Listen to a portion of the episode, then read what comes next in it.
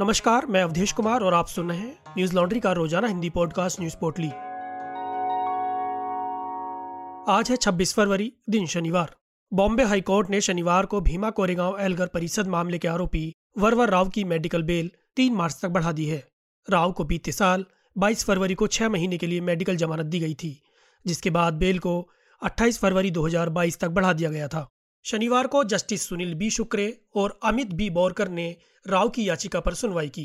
Indian express के मुताबिक याचिका में कहा गया है कि राव की बेल फरवरी में जेल से रिहा होने के बाद 5 सितंबर 2021 को समाप्त हो गई थी, लेकिन वो अभी भी विभिन्न बीमारियों से जूझ रहे हैं। मेडिकल रिपोर्ट में सामने आया है कि बयासी वर्षीय राव तंत्रिका संबंधी बीमारियों और गंभीर पेट दर्द से ग्रस्त हैं, जो हार्निया के लक्षणों को दर्शाता है। राव ने बेंच से हाईकोर्ट की मुंबई छोड़ने न जाने की शर्त पर पुनः विचार करने और वापस तेलंगाना लौटने की अनुमति देने की अपील की है। बेंच ने सुनवाई को एक मार्च के लिए स्थगित कर दिया है। सुनवाई के दौरान मामले में अन्य आरोपी आनंद तेल तनबडे की ओर से पेश हुए वकील ने ट्रायल कोर्ट द्वारा जमानत से इनकार करने और गैर कानूनी गतिविधि रोकथाम, अधिनियम यूएपीए के कुछ प्रावधानों को चुनौती देने वाली याचिका का भी उल्लेख किया, जिसकी सुनवाई अब दो मार्च को होगी। बता दें कि पहले न्यायमूर्ति एस एस शिंदे इस मामले पर सुनवाई कर रहे थे, लेकिन इस सप्ताह की शुरुआत में उन्होंने खुद को इस मामले से अलग कर लिया, जिसके बाद मुख्य न्यायाधीश दीपांकर दत्ता ने न्यायमूर्ति शुक्रे के नेतृत्व वाली पीठ को मामले की सुनवाई की ज़िम्मेदारी सौंपी है। इससे पहले न्यायमूर्ति प्रसन्ना बी वर्ले ने खुद को मामले से अलग कर लिया था। हरियाणा के मुख्यमंत्री मनोहर लाल खट्टर ने राष्ट्रीय राजधानी क्षेत्र, यानी एनसीआर से अपना एक तिहाई हिस्सा हटाने की मांग की है। इस संबंध में उन्होंने एनसीआर योजना बोर्ड को एक पत्र भी लिखा है। मुख्यमंत्री ने इसके पीछे तर्क दिया है कि एनसीआर के अंदर आने वाले क्षेत्र से राज्य को मुनाफे से ज़्यादा नुकसान हो रहा है। उन्होंने यह भी बताया कि बोर्ड ने उनका यह अनुरोध स्वीकार कर लिया है। उन्होंने कहा कि राष्ट्रीय राजधानी दिल्ली पर शहरीकरण के बोझ को कम करने के लिए एनसीआर के तहत क्षेत्र का विस्तार किया था। इस प्रकार निर्णय लिया गया था कि आसपास के क्षेत्रों को भी समानांतर सुविधाओं, बुनियादी ढांचे और अन्य सुविधाओं के साथ विकसित किया जाएगा। हालाँकि क्षेत्र के विस्तार और उसके विकास के साथ साथ उसके कुछ दुष्परिणाम भी देखे गए। उन्होंने उदाहरण देते हुए कहा कि जब एनजीटी प्रदूषण या निर्माण कार्यों को लेकर कोई प्रतिबंध लगाता है तो हरियाणा का करीब सत्तावन फ़ीसदी हिस्सा उन प्रतिबंधों से प्रभावित होता है। अगर राज्य के कई इलाकों को एनसीआर से बाहर कर दिया जाए तो आबादी का एक बड़ा हिस्सा इस तरह के प्रतिबंधों से मुक्त रहेगा। खट्टर ने यह भी कहा कि मंगलवार को होने वाली एनसीआर पीबी की अगली बैठक में आवास और शहरी मामलों में केंद्रीय राज्य मंत्री हरदीप पुरी के सामने भी इस मामले को उठाएँगे। इंडियन एक्सप्रेस ने अधिकारियों के हवाले से लिखा कि सरकार ने बीते साल जुलाई में भी बोर्ड के सामने यह प्रस्ताव पेश किया था। बताने की मौजूदा समय में हरियाणा के कुल 22 जिलों में से 14 एनसीआर में आते हैं। एनसीआर का सिर्फ़ दो दशमलव छह नौ फ़ीसदी हिस्सा दिल्ली में है, जबकि पैंतालीस दशमलव नौ आठ फ़ीसदी हिस्सा हरियाणा में है। वहीं छब्बीस दशमलव नौ दो फ़ीसदी हिस्सा उत्तर प्रदेश और चौबीस दशमलव चार एक फ़ीसदी हिस्सा राजस्थान में है। देश भर में कोरोना के ग्यारह हज़ार चार सौ निन्यानवे नए मामले सामने आए हैं और दो सौ पचपन लोगों की मौत हो गई। इसी के साथ कोरोना के कुल मामले बढ़कर चार करोड़ उनतीस लाख पाँच हज़ार आठ सौ चवालीस हो गए हैं और मरने वालों का आंकड़ा पाँच लाख तेरह हज़ार चार सौ इक्यासी पहुँच गया है। सक्रिय मामलों की बात करें तो यह संख्या एक लाख इक्कीस हज़ार आठ सौ इक्यासी है। बीते चौबीस घंटों में तेईस हज़ार पाँच सौ अट्ठानवे लोग कोरोना से ठीक भी हुए हैं। जिसके बाद कोरोना से ठीक हुए लोगों की संख्या बढ़कर चार करोड़ बाईस लाख सत्तर हज़ार चार सौ बयासी हो गई है। डेली पॉजिटिविटी रेट एक दशमलव ज़ीरो एक फ़ीसदी और वीकली पॉजिटिविटी रेट एक दशमलव तीन छह फ़ीसदी है। देशव्यापी कोरोना टीकाकरण अभियान के चलते अब तक कुल एक सौ सतहत्तर दशमलव एक तीन करोड़ कोरोना वैक्सीन लगाई जा चुकी हैं।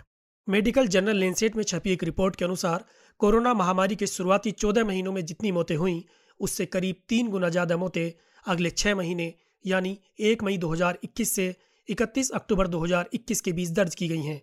यह रिपोर्ट 20 देशों में हुई एक स्टडी पर आधारित है।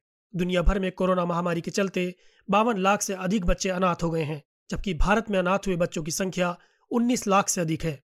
अमर उजाला की खबर के मुताबिक ब्रिटेन के इंपीरियल कॉलेज ऑफ़ लंदन के मुख्य शोधकर्ता जूलियट उनविन ने बताया कि कोरोना महामारी के चलते अनाथ हुए बच्चों की संख्या में बढ़ोतरी हो सकती है।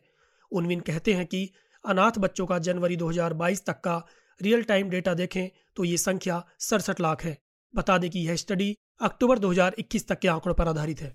अफ्रीका के पेरू में सबसे ज़्यादा बच्चे अनाथ हुए हैं। यहाँ एक हज़ार बच्चों पर आठ से सात बच्चे अनाथ हैं, जबकि विश्व में महिलाओं से तीन गुना ज़्यादा पुरुषों की मौतें हुई हैं। अमेरिका के डिज़ीज़ कंट्रोल और प्रिवेंशन सेंटर के प्रमुख शोधकर्ता सुसैन हिलिस बताते हैं कि स्टडी में कोविड से होने वाली प्रति मौत के अनुरूप एक बच्चे का अनाथ होना या बेसहारा होना लिया गया है। इस तरह से हर छह सेकंड में एक बच्चे को जोखिम उठाना पड़ा, जब तक उसके पास समय से मदद नहीं पहुंचाई गई। भविष्य में ऐसे बच्चों को मॉनिटर करने के लिए सर्विलांस सिस्टम से जोड़ना होगा। देश की राजधानी दिल्ली और इसके आसपास के इलाकों में मौसम में बदलाव दर्ज किया गया है। दिल्ली एनसीआर में शुक्रवार देर रात हुई बारिश और ओले गिरने से तापमान में गिरावट आई है।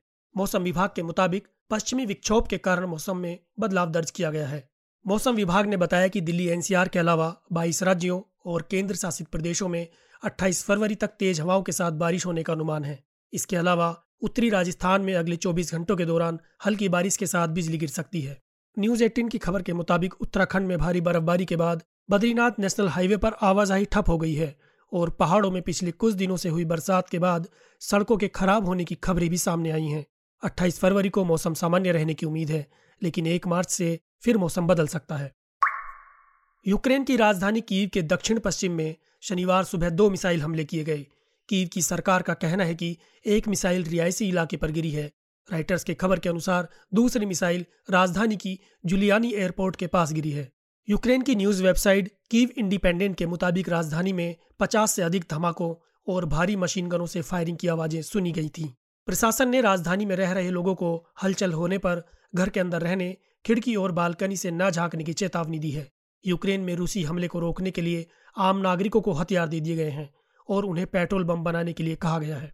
यूक्रेन की सेना ने बताया कि उसने पश्चिम की ओर से हो रहे हमले को नाकाम कर दिया है, लेकिन दक्षिण में हवाई अड्डे पर जंग छिड़ गई है। ये हमला रूसी सेना की ओर से किया गया है। यूक्रेन की सेना ने सैनिकों को ला रहे एक रूसी हवाई जहाज़ को गिरा दिया है। रूसी सेना की ओर से हो रहे लगातार हमलों का मुकाबला करने के लिए पश्चिमी देश फ्रांस यूक्रेन को हथियार भेज रहा है। यूक्रेन के राष्ट्रपति वोलोदिमिर जेलेंस्की ने ट्वीट कर इसकी जानकारी दी। उन्होंने ट्वीट किया कि कूटनीतिक स्तर पर एक नए दिन की शुरुआत इमैनुअल मैंक्रो के साथ बातचीत हुई। हमारे भागीदारों से हथियार और उपकरण हमारे पास आ रहे हैं। युद्ध विरोधी गठबंधन काम कर रहा है। नाटो ने भी यूक्रेन में लोगों की सुरक्षा सुनिश्चित करने का आश्वासन दिया है। ब्रसेल्स में एक प्रेस कॉन्फ्रेंस को संबोधित करते हुए नाटो के महासचिव जेंस स्टोल्टेनबर्ग ने कहा कि रूस ने यूरोप में शांति भंग कर दी है। उन्होंने कहा कि नाटो सहयोगियों ने अपनी बचाव योजना शुरू कर दी है। इसके तहत हम नाटो सेना को ज़मीन, समुद्र और वायु क्षेत्र में तैनात कर रहे हैं। स्थिति को मज़बूत करने और किसी भी आकस्मिक घटना का जवाब देने के लिए अमेरिका, कनाडा और यूरोपीय सहयोगियों ने गठबंधन के पूर्वी हिस्से में हज़ारों सैनिकों को तैनात किया है।